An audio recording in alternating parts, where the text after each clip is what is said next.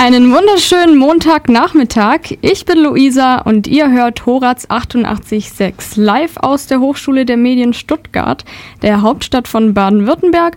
Neuerdings auch aka The Land. Und genau darum soll es in der heutigen Sendung ohne Namen gehen.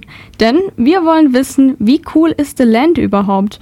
Was verbirgt sich hinter der neuen Image-Kampagne und hinter alten Klischees? Ihr erfahrt außerdem, welche Musiker The Land am Start hat, wie andere Bundesländer uns wahrnehmen und, in, und welcher Ort in Baden-Württemberg vielleicht schon euer nächstes Ausflugsziel wird.